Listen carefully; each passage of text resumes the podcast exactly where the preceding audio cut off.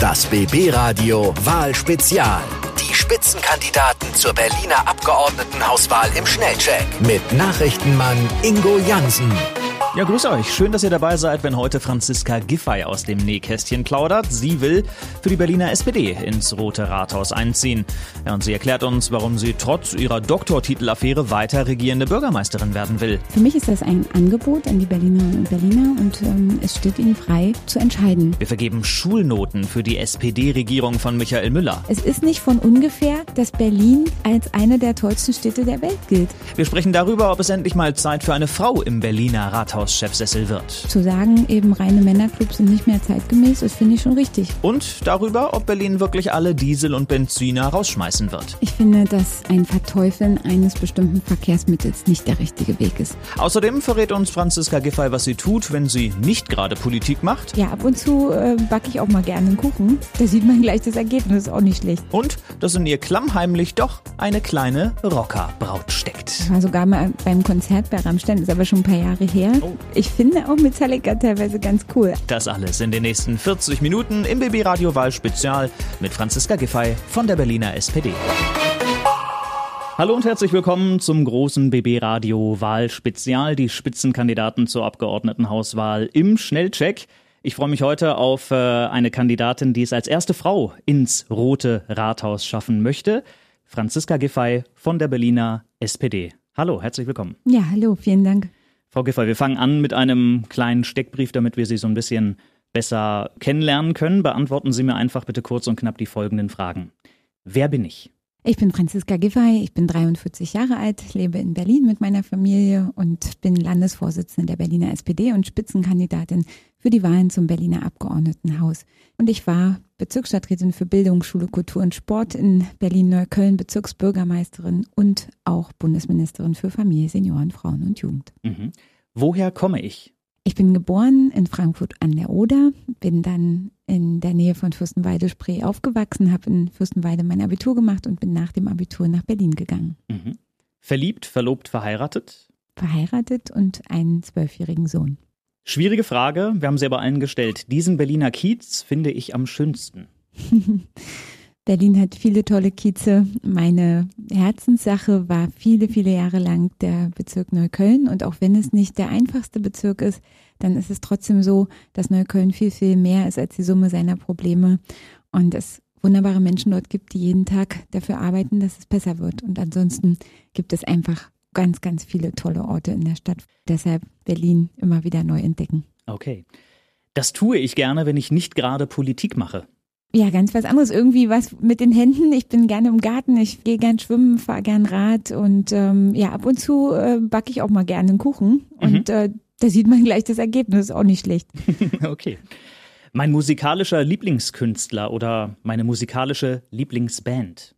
Also ich mag die Sachen, die auch bei BB Radio zum Beispiel öfter kommen. Mhm. Also ich finde den Mark Foster ganz toll. Ich mag aber auch, ähm, aber die Beatles, damit bin ich groß geworden, weil mein Vater ein großer Fan davon war und ich mag die Musik auch bis heute sehr gern. Mhm. Gibt es so etwas wie einen aktuellen Lieblingshit?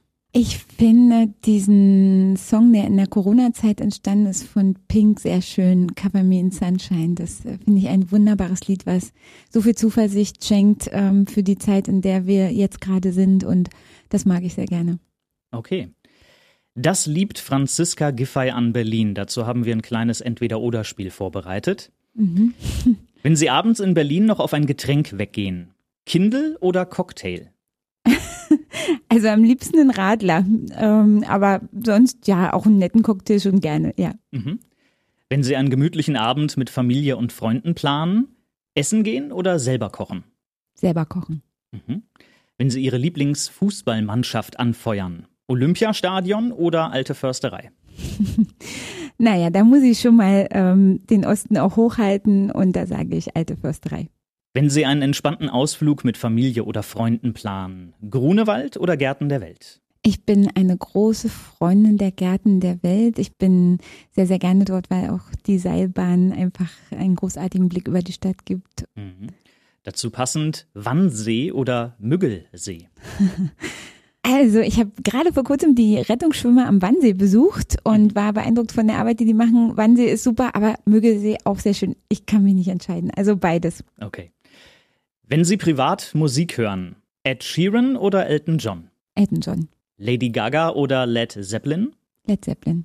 Madonna oder Metallica? Kommt drauf an. Okay.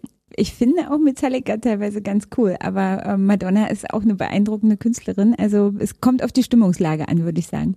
Und dann noch Rammstein oder Roland Kaiser?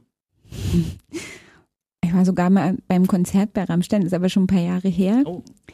Also Roland Kaiser ist jemand, bei dem mich einfach extrem beeindruckt, dass er bis ins hohe Alter wirklich so viele Menschen bewegt und Mhm. ähm, eine sehr beeindruckende Persönlichkeit. Okay. Das will Franziska Giffey als regierende Bürgermeisterin in Berlin bewegen. Beenden Sie bitte kurz und knapp folgenden Satz. Mit mir gibt es in Berlin mehr. Bezahlbare Wohnungen, Mit mir gibt es in Berlin weniger. Müll und Dreck und Kriminalität. Mhm. Das zentrale Problem in Berlin ist aktuell Dass wir nicht genügend bezahlbaren Wohnraum haben. Die große soziale Frage für das nächste Jahrzehnt ist tatsächlich, genügend Wohnraum zu schaffen. Und deswegen habe ich mir auch vorgenommen, das wird Chefinnen-Sache, der Wohnungsneubau in der Stadt. Und zwar so, dass wir mit allen zusammenarbeiten, die das betrifft. Die städtischen Wohnungsbaugesellschaften, die Genossenschaften, die privaten und natürlich die Mieterinnen und Mieter. Und wir müssen dieses Thema angehen gemeinsam und nicht mit Grabenkämpfen und auch nicht mit Enteignungen. Mhm. Von allen Bundesländern kann Berlin am besten. Na, Berlin ist einfach der Ort, an dem die Kultur, die Kreativität, die Kunst, all das, was neue Technologien, Entwicklung im Land bedeutet, sich konzentrieren. Und ähm, es ist der, die Kulturhauptstadt Deutschlands aus meiner Sicht. Die Leute kommen hierher, weil sie einfach angezogen sind von dieser Freiheit, Kreativität und auch von wirklich der Vielfalt, die diese Stadt zu bieten hat. Und das macht Berlin einzigartig. Und dann haben wir noch die Zusammenarbeit mit Brandenburg ist für mich essentiell für eine gute Entwicklung in Berlin. Und die enge Zusammenarbeit über die Landesgrenzen hinweg, die ist ganz wichtig, um die Gesamtentwicklung hinzubekommen, auch um Innovationskorridore zu schaffen, äh, von der Lausitz über die Tesla-Ansiedlung in Grünheide bis zum Wissenschaftsstandort Adlershof zur Siemensstadt 2.0. All das sind ganz große Entwicklungschancen und das ist übrigens auch wichtig, damit Berlin klimaneutrale Stadt werden kann. Das werden wir alleine nicht schaffen. Wir brauchen die Brandenburger Flächen dazu, wo der CO2-neutrale Strom hergestellt wird. Deswegen ist es so wichtig, dass wir eine gute Zusammenarbeit haben. Ob das bei Mobilität, bei Pendlern, beim Thema Wohnen, beim Thema Wirtschaftsansiedlung ist. Ähm, ich halte das für essentiell wichtig, dass wir die Metropolregion Berlin-Brandenburg denken. Okay. Und auch hier machen wir ein kleines Politik-Entweder-Oder mit der Bitte um eine kurze, plakative Antwort. Das große Thema für unsere Pendlerregion Berlin-Brandenburg ist die radikale Verkehrswende gerade. Stichwort Autos raus aus dem Berliner S-Bahn-Ring. Deshalb die plakative Frage, aber wir haben sie allen Kandidaten und Kandidatinnen gestellt. BVG oder BMW? BVG. Stichwort City-Maut, Autovignetten, Gebühren fürs Auto abstellen. Darum die plakative Frage. Parkplatz oder Spielplatz? Ich würde sagen, keine City-Maut. Die Leute sollen nicht bezahlen müssen dafür, dass sie in die Stadt fahren. Wir werden auch in Zukunft Orte brauchen, an denen Parken möglich ist, Mhm. aber eben weniger. Und es geht darum, dass wir die Autos, die da sind, so gestalten, dass sie umweltfreundlich sind, dass wir das unterstützen, dass Leute umsteigen können auf E-Mobilität, aber nicht, dass wir grundsätzlich das Auto verteufeln. Mhm. Stichwort Staustadt Berlin. Es wird viel diskutiert über Pop-up-Radwege, Tempo-30-Zonen. Darum die Frage, Gaspedal oder in die Pedale treten? Beides muss möglich sein. Wir wollen, dass Menschen so mobil sein können, wie sie es wollen und brauchen. Und dafür sichere Fuß- und Radwege, ein gut ausgebauter öffentlicher Nahverkehr, aber auch die Möglichkeit für Menschen, die aufs Auto angewiesen sind, das auch nutzen zu können, mit allen möglichen umweltfreundlichen Antrieben, die es nur geben kann. Da kann Berlin Vorreiter sein. Darauf müssen wir alle Kraft setzen und nicht darauf, dass ähm, wir darüber diskutieren, ob eine vier Millionen Stadt komplett autofrei zu denken ist. Ich glaube nicht, dass das realitätsgetreu ist. Wir werden immer Menschen haben, die mehr zu transportieren haben als sich selbst. Wir haben die Handwerker, wir haben den Lastenverkehr, den Lieferverkehr. Und deshalb geht es darum, den vorhandenen Verkehr umweltfreundlicher zu machen, Angebote statt Verbote und dafür zu sorgen, dass mehr Menschen umsteigen, aber nicht zu verbieten. Okay. Stichwort Wohnen und Leben in Berlin. Wir haben explodierende Mieten, fehlenden Wohnraum, spekulierende Investoren. Dazu möchte ich wissen, Mieten deckeln, ja oder nein? In Berlin ist der Mietendeckel durchs Bundesverfassungsgericht gekippt worden. Das heißt, ähm, wir sind ganz klar, dass es hier nur eine bundesgesetzliche Regelung geben kann. Ich würde gerne für die Regelung sein, die auch die SPD in ihrem Bundeswahlprogramm hat, ein befristetes Mietenmoratorium in besonders stark belasteten Gebieten, von Mietsteigerung belasteten Gebieten, mhm. mit eben einer maximalen Steigerung der Mieten nach Inflation. Das kann nur auf bundesgesetzlicher Ebene geregelt werden. Da ist Berlin an seine Grenzen gekommen. Insofern müssen wir das machen, was machbar ist und was möglich ist, auf Bundesebene zu regeln. Okay. Sie haben es vorhin schon mal angedeutet, trotzdem nochmal die, die explizite Frage. Immobilienkonzerne enteignen, ja oder nein? Ein ganz klares Nein. Dadurch entsteht keine einzige neue Wohnung. Es kostet das Land Berlin Milliarden. Über 30 Milliarden Euro stehen in Rede. Das ist so viel wie ein ganzer Berliner Landeshaushalt. Mhm. Wir haben viele große Aufgaben für diese Stadt zu schaffen. Auf jeden Fall bezahlbaren Wohnraum, viel öffentliche Infrastruktur. Ich möchte, dass wir dieses Geld dafür verwenden, auch für die Wirtschaftsförderung, für die Branchen, die besonders stark von der Pandemie betroffen sind und nicht, um Leute zu entschädigen, die sich unfair am Mietmarkt zu äh, verhalten. Wir müssen diejenigen, die das tun, ganz klar auch in die Pflicht nehmen und ihnen auch eine klare Kante zeigen. Mhm. Aber sie zu enteignen und in Milliardenhöhe zu entschädigen, das ist aus meiner Sicht nicht der richtige Weg. Wir müssen das Geld anders einsetzen. Okay. Und dann haben wir noch Tempelhofer Feld bebauen. Ja oder nein? Wir reden hier über 300 Hektar, das ist eine unvorstellbare Größenordnung und ähm, ich bin dafür, dass wir den Volksentscheid, der sich gegen die Bebauung ausgesprochen hat, nochmal erneuern, dass es eine neue Volksbefragung gibt. Ich glaube, die Stimmung in der Bevölkerung ist so, dass es da Veränderungen gibt für eine maßvolle Randbebauung und zwar so, dass man von den 300 Hektar 200 in der Mitte freilässt. Das ist mehr Fläche als der Central Park in New York und dass man die 100 Hektar am Rand maßvoll bebaut mit guter Wohnbebauung, mit sozialer Infrastruktur, mit Aufenthaltsqualität für die Menschen unserer Stadt könnte ein Weg sein. Mhm. Okay, wunderbar, Frau Giffey. Danke erstmal bis hierhin. Sie sind ähm, schon die mit Abstand bekannteste Spitzenkandidatin vom Namen her. Das liegt zum einen natürlich an ihrer Vergangenheit als Bezirksbürgermeisterin in Neukölln und natürlich dann auch mm, durch ihre Rolle als äh, Bundesfamilienministerin. Andere Kandidatennamen sind da deutlich weniger bekannt. Gleichzeitig wächst da sicher auch der Druck auf ihren Schultern, da wirklich auch Ergebnisse liefern zu müssen. Ist das Fluch oder Segen, dieser Name, den sie dann tatsächlich im Vergleich zu anderen schon haben? Wissen Sie, darüber denke ich gar nicht nach. Mhm. Ich sehe die Aufgabe, die vor uns liegt. Ich sehe, dass wir sie pragmatisch, bürgernah, lösungsorientiert angehen müssen mhm. und uns die besten in die Stadt auch und in die Führung holen müssen, um das zu bewältigen. Niemand schafft das alleine, sondern es geht immer um Zusammenarbeit. Wir schaffen 200.000 Wohnungen nur zu bauen, wenn städtische Wohnungsbaugesellschaften, Genossenschaften und auch private Unternehmen zusammenarbeiten. Mhm. Dann müssen wir alle in einem Bündnis an einen runden Tisch holen. Und auch beim Thema Digitalisierung wird es nicht gehen ohne Experten von außen. Wir haben in Berlin die größte Start-up-Szene Europas. Da sind Leute in der Digitalbranche dabei, die wirklich weltweit hervorragende Expertise haben. Mhm. Diese Chancen sollten wir nutzen. Kooperation statt Konfrontation, Zusammenarbeit und mit gemeinsamer Kraft diese Dinge Schritt für Schritt angehen. Ich sage Ihnen auch, ich habe auch nicht in der rechten Hand den Zauberstab und in der linken Hand den Geldkoffer. Okay. Ich mache nicht den Fingerschnipp, lege den Schalter um und alles ist super. Das mhm. kann keiner versprechen. Mhm. Aber man kann sagen, dass man strukturiert daran geht und die Dinge nach und nach auch abarbeitet. Und das mhm. habe ich mir vorgenommen. Okay. Die andere Besonderheit ist, dass Berlin ja in, in all den vielen, vielen Jahren noch nie von einer Frau regiert wurde. Denken Sie, dass es dafür einfach mal Zeit ist und dass das Ihnen vielleicht auch jetzt äh, am Wahltag dann einen Vorteil bringt? Ja, was heißt, es ist Zeit für eine Frau? Wissen Sie, es ist Zeit dafür, die beste Lösung für die Stadt zu entwickeln. Und ähm, die SPD Berlin macht ein gutes Angebot, äh, aus meiner Sicht das beste Angebot für mhm. diese Stadt. Und ähm, am Ende des Tages soll es inhaltlich gar nicht so die Rolle spielen, ob das jetzt eine Frau oder ein Mann macht. Aber mhm. mir ist schon bewusst, dass es ein wichtiges Zeichen ist, dass wir eben auch auf gemischte Teams setzen und dass Frauen und Männer gleichermaßen in Führung vertreten sein müssen. Und wir haben in Sachen Gleichstellung auch noch ein paar offene Baustellen. Mhm. Und ähm, zu sagen, eben reine Männerclubs sind nicht mehr zeitgemäß, das finde ich schon richtig. Gemischte Teams, die sind erfahrungsgemäß erfolgreicher. Die Mischung macht's.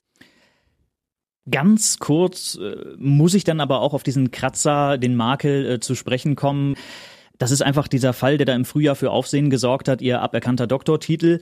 Wegen dieser Plagiatsaffäre sind Sie dann ja auch zurückgetreten als Bundesfamilienministerin. Warum treten Sie als Bundesfamilienministerin zurück, wollen aber weiter Berlins neue regierende Bürgermeisterin werden? Warum machen Sie da einen Unterschied? Naja, ich habe äh, 2010 diese Arbeit abgeschlossen. Äh, die ist damals sehr gut bewertet worden. Dann gab es 2019 Vorwürfe, die erhoben worden sind. Mhm. Ich habe meine Universität gebeten äh, darum, das zu prüfen. Und die haben dann auch geprüft. Ein hochkarätiges Gremium sind zu dem Schluss gekommen, die Eigenständigkeit der Arbeit steht. Es sind Fehler dort drin, aber die sind gerückt worden und das führt aber nicht zu einer Aberkennung. Das Verfahren war komplett abgeschlossen und mhm. ich habe dann mich entschieden, für Berlin zu kandidieren. Und dann kurz vor dem Parteitag, an dem eben der Landesvorsitz gewählt werden sollte, war ja dann plötzlich die Nachricht, das ganze Verfahren soll nochmal aufgerollt werden. Und dann war natürlich die Frage, was passiert jetzt? Was ist meine Position dazu? Und ich habe meiner Partei gesagt, die Berliner SPD und auch die Berlinerinnen und Berliner können sich auf mich verlassen, mhm. egal was passiert. Dieses Prüfverfahren hat dann auch nochmal gedauert und ich habe dann eben gesagt, okay, ich bin in dieses Bundesministeramt gekommen mit diesem Titel. Wenn der Titel nicht mehr da ist, ziehe ich die Konsequenz. Das hatte ich vorher gesagt. Ich mhm. habe zu meinem Wort gestanden. Aber ich stehe genauso dazu, dass sich die Berlinerinnen und Berliner und meine SPD auf mich verlassen können. Und deswegen steht auch meine Kandidatur, die übrigens ja schon viel, viel länger feststeht als die Entscheidung über diese Arbeit. Und für mich ist das total folgerichtig, das zu tun, was ich gesagt habe, und zwar in mhm. beiden Fällen. Und jetzt ist das ein Angebot an die Berlinerinnen und Berliner und ähm, es steht ihnen frei, eben zu entscheiden. Mhm. Frau Giffey, Sie treten an für die SPD, die seit 20 Jahren in Berlin an der Macht ist, in den letzten fünf Jahren in einer rot-rot-grünen Regierung. Wie zufrieden sind Sie mit der Arbeit? Also, oder vereinfacht gesagt, gibt es ein Weiter so oder ein alles neu? Es ist immer so, dass man nicht äh, einfach so sagen kann, ja, wir machen einfach weiter so. Natürlich gibt es neue Herausforderungen. Wir haben die Folgen einer Pandemie zu bewältigen. Ja. Wissen Sie, wir hatten 15 Jahre das stärkste Wirtschaftswachstum bundesweit in Berlin. Es ging wirklich steil bergauf, das muss man mal sagen. Die Stadt hat sich gut entwickelt. Sie ist Hotspot für die Kultur, für die Start-up-Szene, für neue Technologien, für Wissenschaft. Und dann kam Corona. Ja. Und jetzt sind wir in einer Lage, in der wir eben einzelne Branchen haben, haben. Es sind vier große Branchen. Es ist die ganze Kulturwirtschaft, es ist der Gastronomie-Hotelbereich, es ist die Veranstaltungswirtschaft, aber auch der Einzelhandel jenseits der Lebensmittel. Die mhm. sind sehr betroffen. Da hängen tausende Arbeitsplätze dran. Und das ist wichtig, dass wir neue Lösungen auch entwickeln, um diese Wirtschaftszweige zu unterstützen, damit sie wieder zu ihrer alten Stärke zurückfinden. Das sind neue Herausforderungen. Schon allein deshalb kann es nicht ein einfaches Weiter so geben. Und wir haben auch im Bereich des Wohnens natürlich große Herausforderungen, vor denen wir stehen. Mhm. Und ich finde aber auch wichtig, dass man bei allem Klagen, was jetzt nicht so gut war, auch mal sieht, gerade im, im Bildungsbereich zum Beispiel, sage ich das immer wieder, wissen Sie, ich war als Bundesministerin jetzt wirklich viel unterwegs und das, was in Berlin selbstverständlich ist, dass die Kinder hier fünf Tage die Woche ein Mittagessen, eine Nachmittagsbetreuung haben, dass es eben ein Kita-Angebot gibt, was nicht nur bis 14.30 Uhr geht, sondern wirklich auch länger, was Vereinbarkeit von Familie und Beruf möglich macht oder auch, dass bei uns kein Kind sich fragen muss, ob es sich eigentlich das Schul- und Kita-Essen leisten kann, mhm. dass bei uns die Kinder sich nachmittags treffen können zum Sport oder mit den anderen Freunden, auch wenn das drei U-Bahn-Stationen weiter liegt. Weil bei uns fahren alle kostenlos Schülerticket. Wir haben die Brennpunktschulprogramme, wir haben die Sozialarbeit in den Schulen. Das sind ja Rahmenbedingungen, die gesetzt worden sind. Und dass Berlin eine der attraktivsten Städte Europas und der Welt ist, ist auch nicht von einfach so gekommen, sondern da sind politische Rahmenbedingungen für gesetzt worden unter Führung und in Verantwortung der SPD. Es ist nicht von ungefähr, dass Berlin als eine der tollsten Städte der Welt gilt. Mhm. Wenn Sie denn jetzt aber fünf Jahre Rot-Rot-Grün in Berlin mit einer Schulnote bewerten müssten von eins bis sechs, welche Note würden Sie denn da geben? Es kommt ganz drauf an, welches Fach Sie bewerten, ja. Und okay, äh, wissen Sie, mit den Schulnoten ist das so eine Sache. Die Frage ist, was machen wir in Zukunft? Mhm. Ich habe gesagt, wir haben ein klares Programm, unsere fünf Bs für Berlin: mhm. Bauen, Bildung, beste Wirtschaft, bürgernahe Verwaltung, Berlin mhm. in Sicherheit. Das Ganze hat ein Dach. Das ist die zukunftsfähige und lebenswerte Stadt, die familienfreundliche, die klimafreundliche, klimaneutrale Stadt. Das ist letztendlich das, womit wir antreten. Und okay. nicht mit Schulnoten, sondern mit einem Programm für die Zukunft. Wenn Sie auch keine konkrete Schulnote geben wollen, sind Schulnoten dennoch gleich ein gutes Stichwort, um äh, zu einem ersten großen Wahlkampfthema zu kommen, das Thema Bildung natürlich. Es gibt durchaus einige Kandidaten, die die klassischen Schulnoten ja abschaffen wollen. Wie steht die SPD dem gegenüber? Ich finde ein Schulnotensystem gut und wichtig mhm. und ich glaube, dass wir auch stärker dazu kommen müssen, auch soziale Kompetenzen, Dinge, die nicht im Zeugnis stehen, auch zu schätzen und zu bewerten, vielleicht eine zusätzliche Beurteilung abzugeben. Das passiert ja in vielen Schulen auch schon. Mhm. Bei meinem Sohn war jetzt auch beim Zeugnis, gab es noch ein extra Beiblatt, Dinge, die die Noten nicht über dich sagen. Und mhm. das finde ich einfach toll, wenn man sagt, okay, wir brauchen eine Vergleichbarkeit, wir brauchen auch ein Leistungsprinzip, wo Kinder auch eine Orientierung haben, wo sie stehen. Das finden die Kinder ja selber auch gut. Mhm. Aber es ist eben wichtig, dass Noten nicht alles sind und das sollte unterstützt werden. Mhm. Aber generell zu sagen, wir haben keine Schulnoten mehr, das finde ich schwierig. Und ich finde, wir sollten uns auch daran nicht aufhalten, sondern wir müssen dafür sorgen, dass digital in allen Klassen wirklich gilt, dass wir einen guten Präsenzunterricht haben, dass wir Schulen haben, die in einem guten Sanierungszustand sind. Und wir müssen zusehen, dass die Digitalisierung vorangebracht wird. Auch hier sind Schulen schon jetzt im letzten Jahr in Corona auch sehr vorangegangen. Aber da müssen wir auch noch weitermachen. Mhm, aber Digitalisierung ist genau das sehr gute Stichwort, weil ähm, das vergangene Corona-Schuljahr hat da sicherlich einige Lücken auch ans Tageslicht gebracht, was die digitale Bildung angeht. Homeschooling, Digitalunterricht, stabiles WLAN, Laptops, Tablets, da gibt es durchaus noch Nachholbedarf. Wie will die SPD denn da tatsächlich Berlin fit für die Zukunft machen? Also wir haben schon heute ganz große Unterschiede von Schule zu Schule, das muss man sagen. Wir hatten auch vor einigen Jahren, als ich noch Schulstadträtin war in Neukölln, gab es schon die ersten Schulen, die kreidefrei waren, ja, die damit IT-gestütztem Lernen äh, voll auch ihren Unterricht gestaltet haben. Es gab aber andere, die haben gesagt, also wissen Sie, wir haben schon genug Probleme, jetzt nicht auch noch ein interaktives Whiteboard. Mhm. So, und die Corona-Situation hat letztendlich der ganzen schulischen Bildung auch einen Schub gegeben. Alle mussten plötzlich sich damit auseinandersetzen, es sind Lernplattformen entstanden Wichtig ist jetzt, dass wir nicht zurückkehren zur Normalität und sagen, es ist alles wieder vorbei. Mhm. Das muss Standard überall werden und das muss überall in den Schulen das hybride Lernen, die Verbindung von E-Learning zu Hause und Präsenzunterricht in der Schule gelingen. Dafür ist Lehrerfortbildung notwendig, da ist technische Ausstattung notwendig und vor allen Dingen geht es eben auch darum, dass uns die guten, motivierten und gut ausgebildeten Lehrer nicht abwandern nach Brandenburg. Das mhm. passiert ja gerade doch immer wieder. Manche kommen dann im Drehtüreffekt, wenn sie verbeamtet sind, äh, zurück, aber viele bleiben eben auch weg und das darf nicht sein. Und deswegen ist unser Petitum auch, sich auszusprechen für die Verbeamtung der Lehrerinnen und Lehrer.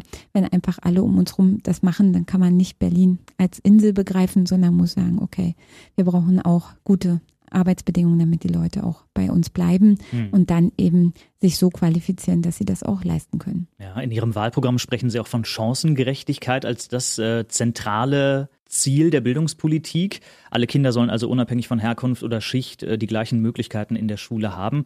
Gibt es da äh, einen konkreten Weg, den Sie uns da erläutern können, wie genau Sie das mhm. machen wollen?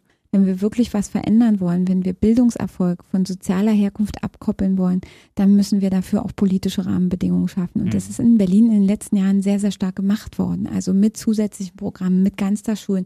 Wir haben heute die Diskussion im Bundesgebiet über den Rechtsanspruch auf Ganztagsbetreuung für Kinder im Grundschulalter. In Berlin ist das eigentlich gelebte Praxis. Wir haben dieses Angebot. Wir haben Schulsozialarbeit in den Brennpunktschulen. Darauf müssen wir auch weiter setzen. Also das Thema kostenlose Zugänglichkeit von Schulmittagessen, von zusätzlicher Nachhilfe, von auch eben der Möglichkeit, mobil zu sein in der Stadt für Kinder und Jugendliche, also sprich die kostenlose BVG-Schülerfahrkarte. Das sind alles Punkte, die zu mehr sozialer Gerechtigkeit beitragen. Elternarbeit ist ein wichtiger Punkt die ganze Vereinsarbeit, das ehrenamtliche Engagement, was dafür da ist, Kinder zu unterstützen, das muss weiter ein ganz großer Schwerpunkt sein, damit wir es eben schaffen, dass es jedes Kind packt und dass es nicht die Rolle spielt, in welche Familie ein Kind geboren ist. Denn wir sehen vielfach, dass es immer noch schon einen großen Unterschied macht, ob ein Kind ins wohlbehütete Wohlstandsnest geboren ist mhm. oder eben in großen sozialen Schwierigkeiten steckt. Und da brauchen wir die besten Schulen in den schwierigsten Kiezen. Das habe ich schon in den Neuköllner Zeiten gesagt, ist heute noch meine Überzeugung. Wir können es uns nicht leisten, dass diese Kinder ihren Weg nicht schaffen. Und deswegen müssen wir da auch weiter investieren. Ja. Kommen wir zum sehr wichtigen Wahlkampfthema Verkehr und dem großen Streitpunkt der äh, rot-rot-grünen Berlin-Regierung der letzten Jahre. Stichwort radikale Verkehrswende, klassische Verbrenner raus aus dem S-Bahn-Ring, das schon in weniger als zehn Jahren. Was viele Autofahrer brennend interessiert, Sie haben es vorhin schon mal kurz angedeutet, bleibt es dabei, wenn Franziska Giffey regierende Bürgermeisterin wird? Ich finde, dass ähm, ein Verteufeln eines bestimmten Verkehrsmittels nicht der richtige Weg ist. Ich finde, wir müssen dafür sorgen, dass Menschen so mobil sein können, wie sie es wollen und brauchen. Mhm. Es ist natürlich erstrebenswert, weniger Autos in der Stadt zu haben. Das ist gar keine Frage. Es ist auch erstrebenswert, dass die Autos, die unterwegs sind, umweltfreundlicher fahren. Und dafür müssen wir auch alles tun. Mit einer guten E-Ladeinfrastruktur, mit Wasserstofftechnologien. Mhm. Aber zu sagen, wir verdammen ein bestimmtes Verkehrsmittel aus der Stadt und negieren, dass wir sehr viele Menschen haben, die darauf angewiesen sind, egal ob sie Pendler sind. Ja, die Frage ist doch, wie bringen wir Menschen dazu, dass sie umsteigen? Und gerade in der Verbindung von Berlin-Brandenburg mhm. ist das ein ganz wichtiges Thema. Wie schnell kommt man denn von Brandenburg, wenn man in Berlin arbeitet, als Pendler in die Stadt? Mhm. Und wo sind die Anknüpfungspunkte, dass wirklich auch die Brandenburger, die pendeln, die weite Strecken zurücklegen, ihr Auto stehen lassen? Und da müssen wir Dinge verbessern. Und nur so, wenn wir bessere Angebote schaffen, werden wir diese Mobilitätswende auch gut hinbekommen. Aber äh, sich einfach ein bestimmtes Verkehrsmittel wegzuwünschen, durch zum Beispiel Reduzierung von Parkplätzen oder von Möglichkeiten zu fahren, das führt am Ende nicht zu einer Verbesserung der Lage, sondern eher zu mehr Frust für alle Beteiligten. Und ich glaube, da muss man wirklich maßvoll mit umgehen. Wir wissen alle, dass wir den Klimawandel und die Energiewende meistern müssen.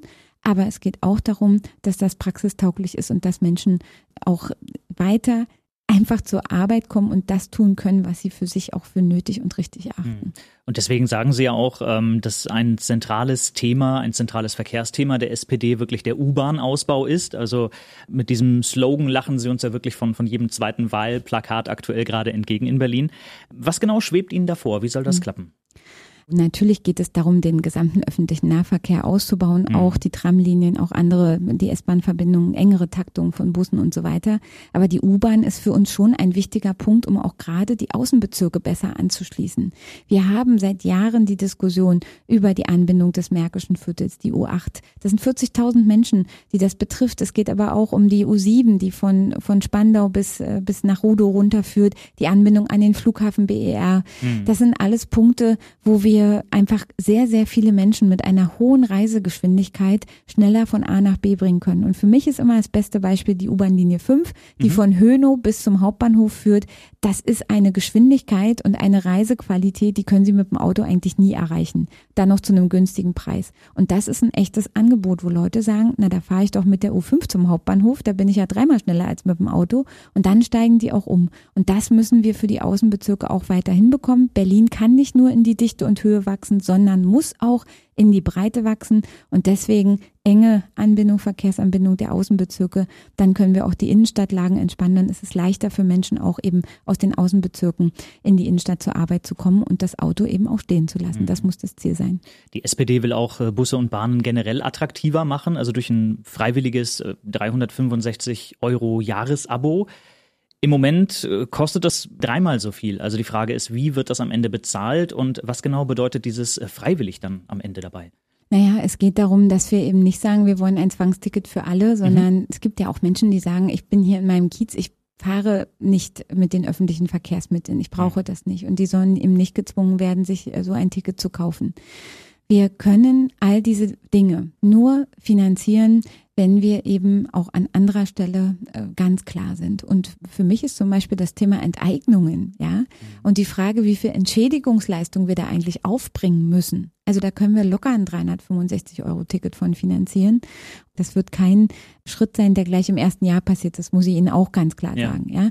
Sondern der öffentliche Nahverkehr muss das ja auch leisten können, wenn mehr Menschen umsteigen, dass dann eben die Taktung stimmt, dass die Züge lang genug sind. All das muss passieren. Aber es geht darum, dass es wirklich attraktiv sein muss, sowohl von den Verkehrsanbindungen als auch vom Preis, dass Menschen das Auto stehen lassen. Und dafür kann eben so ein 365 Euro Ticket auch ein Instrument sein. Hm. Wenn wir über den Verkehr der Zukunft sprechen, sind wir natürlich auch ganz schnell bei der Umweltpolitik. Der entscheidende Punkt in Ihrem Wahlprogramm, der mir da aufgefallen ist, ist der Begriff Social Green Deal. Also vereinfacht gesagt, Klimaschutz ja, aber die Berliner müssen sich das auch leisten können, wenn mhm. Sie uns das etwas genauer erklären können. Naja, wir haben ja drei große Veränderungen, die in den nächsten Jahren wirklich auf uns zukommen werden. Das eine ist der demografische Wandel, die älter werdende Gesellschaft. Das zweite ist die Digitalisierung und das dritte ist die Energiewende. Und immer ist die Frage, wie schaffen wir es eigentlich, dass Menschen auch Teil nehmen können daran und sich nicht fragen müssen, kann ich mir das überhaupt leisten? Also wenn ich sage, es dürfen keine Verbrennermotoren mehr in die Stadt fahren, muss ich andererseits sehen, was machen eigentlich die Leute, die aufs Auto angewiesen sind, aber sich kein neues Auto leisten können. Mhm. Wenn ich sage, wir wollen nur noch Bioprodukte in der Ernährung haben, dann stehen die Leute manchmal auch vor dem Supermarktregal und sagen, okay, auf der einen Seite sind die guten Eier, auf der anderen die aus der Käfighaltung, die sind aber billiger. Ich kann mir die anderen nicht leisten. Also mhm. das gibt es ja alles. Das ist ja nicht erfunden, ja, sondern wir müssen darauf achten, bei all diesen Veränderungen, auch bei der Frage Umrüstung von Häusern, von Ölheizung auf umweltfreundlichere Heizung. Das ist alles auch eine Kostenfrage. Und inwieweit Menschen dann sich wirklich auch ein E-Auto jetzt sofort kaufen können, ist eben auch die Frage, ja. Und bei allem, was wir dort tun, brauchen wir eben nicht nur die Betrachtung der ökologischen Interessen, und der ökonomischen Interessen, sondern auch der sozialen. Klimaschutz, die Veränderung der Arbeitswelt, das muss sozial verträglich sein. Und es muss so sein, dass wir, indem wir die Energiewende voranbringen, gute Arbeit schaffen, Menschen mitnehmen. Und das geht nur Schritt für Schritt. Und mhm. da auch sozial verantwortlich mit umzugehen, das halte ich für sehr wichtig. Ein auf den ersten Blick etwas äh, skurril klingender Vorschlag aus ihrem Wahlprogramm ist ähm, die Tatsache, dass die SPD einen äh, bezirklichen Baumwasserdienst für hitzegeplagte Bäume haben möchte oder ins Spiel bringt. Wie kann ich mir das vorstellen? Wie soll das gehen? Also Politessen, die da praktisch mit Schlauch und Eimer bewaffnet durch die Straßen ziehen oder wie geht das? Nein, also wir haben ja jetzt schon sehr viele Menschen, die auch im Sommer sich ehrenamtlich engagieren mhm. und die Bäume gießen. Wir müssen uns schon darüber Gedanken machen, wie wir dafür sorgen, dass frisch angepflanzte Bäume im Sommer, wenn es die Trockenperiode gibt, eben nicht vertrocknen. Mhm. Und dafür ist es erforderlich, dass wir einerseits natürlich unterstützen, wenn Bürgerinnen und Bürger das auch ehrenamtlich machen, aber auf der anderen Seite auch dafür sorgen, dass eben in den bezirklichen Straßen- und Grünflächenämtern, wo ja die Grünpflege passiert, auch Ausstattung dafür da ist, eben diese Bewässerung im Sommer auch wahrzunehmen. Mhm. Erhalt und Pflege unseres Stadtgrüns und mhm. darum geht's. Okay. Kommen wir zum Thema Wohnen in Berlin. Selten war es wirklich äh, so schwierig, eine bezahlbare Wohnung in Berlin zu finden. Wir haben kaum Leerstand, äh, explodierende Mieten. Sie haben vorhin schon klipp und klar gesagt, ähm, Sie werden mit Nein stimmen beim Volksentscheid. Also das Thema Enteignung ist ähm, wirklich kein Thema und das möchten Sie definitiv nicht. Sie haben das andere ehrgeizige Ziel, dass Sie sagen, äh, wir brauchen einfach den Neubau. Das heißt bis 2030 200.000 neue Wohnungen in nicht mal zehn Jahren. Klingt sehr ehrgeizig. Wie wollen Sie das genau schaffen? Es geht nur gemeinsam. Wie gesagt, wir brauchen dafür alle Kräfte, die zusammenkommen. Es geht nicht, dass wir sagen, Enteignungen sind die Lösung. Wir schaffen keine einzige neue Wohnung dadurch. Also auch die Leute, die sich jetzt Sorgen machen um die Bezahlbarkeit ihrer Wohnung, denen wird ja durch den Eigentümerwechsel von 240.000 Wohnungen gar nicht geholfen. Das heißt, ich möchte gerne, das wird auch in den ersten Tagen passieren, mhm. ein Wohnungsbaubündnis gründen, für die Schaffung von Wohnraum in der Stadt. 200.000 Wohnungen in den nächsten zehn Jahren, das sind 20.000 im Jahr. Das heißt, wir müssen zusammenkommen. Städtische Wohnungsbaugesellschaften, Genossenschaften, aber auch die privaten. Wir haben ja insgesamt 16 Stadtquartiere, die schon in der Planung sind. Das ähm, ist zum Beispiel die Europacity, die sehr weit gebaut ist, oder auch mhm. das Pankower Tor, viele Gebiete in Spandau beispielsweise, ja, oder der alte Güterbahnhof in Köpenick. Das sind etwa 50.000 Wohnungen. Mhm. Wir brauchen aber 200.000. Und deswegen ist die Frage, wo sollen die denn eigentlich hin? Und ein ganz wesentlicher Punkt, den haben wir vorhin schon angesprochen, ist eben zum Beispiel die Randbebauung des Tempelhofer Feldes. Und wir müssen in die Außenbezirke auch gehen.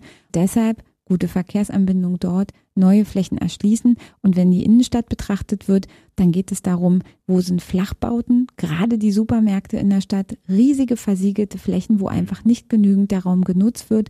Und da kann man in die Höhe bauen. Solche Projekte müssen wir voranbringen, um tatsächlich auch die Flächen hinzukriegen. Und natürlich Verfahrensbeschleunigung die Planungsprozesse müssen schneller werden. Das heißt, personelle Ausstattung der Bauämter, das muss verbessert werden. Hm. Aber die Frage muss erlaubt sein, wenn ich mir ansehe, wie bei mir daheim in Spandau dann wirklich auch tatsächlich, Sie haben es angesprochen, wirklich extrem viel Neubau gerade mhm. stattfindet, ähm, teilweise wirklich auf der grünen Wiese. Ich stelle mir das so vor, dass irgendwann ja auch das Maximum erreicht sein muss. Also man hat das Gefühl, immer höher, immer, immer schneller, immer weiter. Verliert Berlin da nicht vielleicht auch so ein bisschen ein, ein Stück seiner, seiner Lebensqualität, sein Image als grüne Metropole?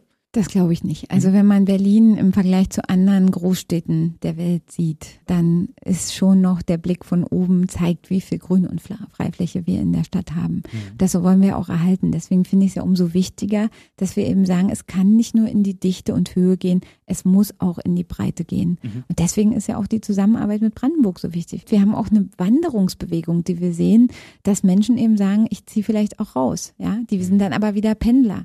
Und insofern enge Zusammenarbeit mit Berlin-Brandenburg, Außenbezirke erschließen, dafür sorgen, dass dort auch attraktive Infrastruktur da ist, um ein bisschen die dichten Stadtlagen ein Stück weit zu entzerren. Mhm. Lassen Sie uns sprechen über das Thema Sicherheit. Es gibt nicht wenige Berliner, die sich an gewissen Brennpunkten kaum noch auf die Straße trauen oder ja Leute, die nachts einfach ungern alleine auch mit Bus und Bahn durch Berlin fahren.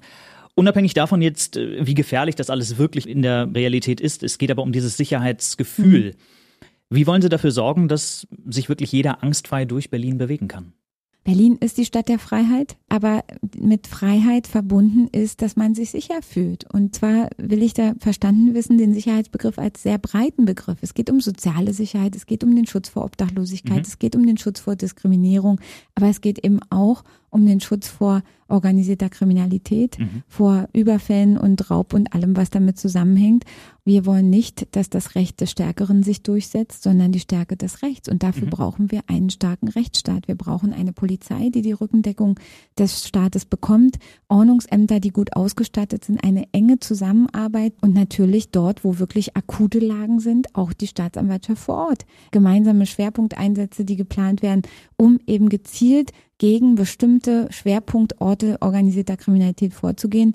Und ich muss Ihnen auch sagen, punktuell zu sagen, um eben Kriminalität vorzubeugen, wird an schwerst belasteten Orten auch mit Videoüberwachung gearbeitet. Ich finde das richtig. Okay. Ja? Mhm. Wir sehen es, was am Cottbuser Tor los ist. Das sind Zustände, die sind einfach nicht gut. Und ich will da gar nicht sagen, das ist jetzt hier so ein, so ein, so ein harter Kurs. Aber ich glaube, spätestens dann, wenn die Eltern im Sandkasten auf dem Spielplatz die Drogenspritze finden, finden sie es nicht mehr lustig. Und da mhm. sagen uns selbst eingefleischte, die nicht im Verdacht stehen, irgendwie rechts zu sein oder so. Mhm. Ich wünsche mir Sicherheit für mein Kind und ich möchte auch abends, wenn ich äh, in der U-Bahn bin, sicher nach Hause kommen. Und das ist ein aus meiner Sicht ursozialdemokratisches Thema, nämlich für die Sicherheit derer zu sorgen, die sie sich nicht kaufen können. Wir brauchen einfach mehr Präsenz, eine starke Ausstattung von Polizei und Ordnungsämtern und eben auch die Unterstützung all derer, die sich für unsere Demokratie und für eine freie und sichere Stadt eben auch sogar ehrenamtlich einsetzen. Auch die haben unsere Rückendeckung verdient. Mhm. Bleibt noch äh, der wichtige Bereich der Arbeitsmarktpolitik, immer ein schwieriger Spagat ähm, zwischen der Unterstützung der Wirtschaft, also der Unternehmen auf der einen mhm. Seite, äh, dann die kleinen Arbeitnehmer, die Beschäftigten auf der anderen, gerade auch jetzt nach Corona, ich sage nur Kurzarbeit, Pleitewellen, Existenzängste. Wie wollen Sie da beide Seiten stärken und wirklich wieder fit für die Zukunft machen? Also es ist ganz klar, dass eine starke Wirtschaft für Berlin essentiell ist und deswegen ist es auch da wichtig, dass wir eben mit der Wirtschaft in Berlin, mit den Unternehmen, die Arbeit schaffen und erhalten, auf Augenhöhe zusammenarbeiten. Mhm. Das heißt, dass wir eben auch sagen, herzlich willkommen für all diejenigen, die hier in der Stadt investieren wollen, die Arbeit schaffen wollen, die Dinge voranbringen wollen und gleichzeitig aber auch sagen, gute Arbeit, faire Löhne, faire Arbeitsbedingungen. Und wenn wir hier teilweise Panda, Gorilla und Co. auf der Straße haben, und ich rede nicht von der beliebten Zoo-Serie, mhm. sondern von den aufstrebenden Lieferdiensten, die ihr Geschäft ja teilweise damit machen, dass sie eben prekäre Arbeitsbedingungen zum Gegenstand ihres Geschäftsmodells machen, mhm. dann ist das nicht in Ordnung. Und das ist der moderne Arbeitskampf, den wir auch da führen müssen, dass wir eben uns für Tariflöhne einsetzen, für vernünftige Arbeitsbedingungen, für Arbeitsschutz und betriebliche Mitbestimmung. Das sind die Themen der SPD und die sind nach wie vor wichtig, dass wir starke Wirtschaft und gute Arbeit zusammendenken, aber ganz klar sagen, egal ob Industriebetrieb, Handwerk oder auch Start-up, die Stadt will gerne Wirtschaft fördern. Und dieses Signal müssen wir aussenden, damit wir eben auch Menschen anziehen, die vielleicht überlegen, ob sie in Berlin investieren oder nicht. Hm. Eine wichtige Frage vor jeder Wahl, wer mit wem? Hm, gehen wir mal davon aus, dass Sie die Wahl wirklich gewinnen und äh, dann die Qual der Wahl haben, mit welchen Partnern Sie dann äh, regieren möchten. Grüne und Linke als die aktuellen Regierungspartner der SPD, die sagen, Rot-Rot-Grün hat sich bewährt und wir haben da noch einiges zu tun. Gleichzeitig werfen ihnen die alten Partner auch so ein bisschen vor, naja, die Fühler so ein bisschen Richtung CDU und FDP auszustrecken. Was stimmt denn da nun? Ganz klar stimmt eines, wir treten an für unser SPD-Programm. Wir wollen stärkste Kraft in dieser Stadt werden. Mhm. Und alles weitere darüber hinaus wird nach dem Wahltag festgelegt. Und ich finde es nicht gut, da vorher schon in Koalitionsverhandlungen einzutreten. Jetzt geht es erstmal darum, dass wir für unsere Inhalte überzeugen und Koalitionsverhandlungen werden dann geführt. Ganz klar ist, wir wollen so viel wie möglich von unserem Programm natürlich umsetzen mhm. und wir wollen es mit den Partnern machen, mit denen das am besten gelingt. Welche das sind, ist zum jetzigen Zeitpunkt offen. Okay. Zum Ende, Frau Giffey, möchte ich noch eine kleine Gewissensfrage stellen. Ähm, angenommen, Sie dürften sich als regierende Bürgermeisterin ein Thema greifen, ein Gesetz praktisch durchpeitschen von jetzt auf gleich, ohne Rücksicht auf Kosten und Verluste und äh, praktisch ein, eine Art Blankoscheck erfüllt von einer guten Fee von mir aus, ja. Was würden Sie dann tun?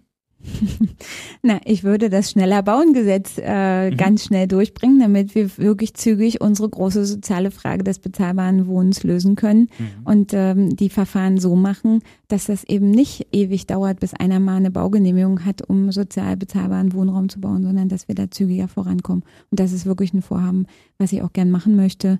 Wir müssen schneller werden. Wir müssen es gemeinsam tun mit aller Kraft. Chefinnen-Sache, Wohnungsneubau. Mhm. Und dann abschließend möchte ich noch in die Glaskugel schauen und ähm, einfach mal in den September 2026. Kurz vor der nächsten Abgeordnetenhauswahl. BB Radio blickt zurück auf die vergangene Legislaturperiode der regierenden Bürgermeisterin Franziska Giffey. Was wäre da Ihre Wunschschlagzeile nach dem Motto alles richtig gemacht? Gerne weiter so. Na, das klingt doch schon mal gut.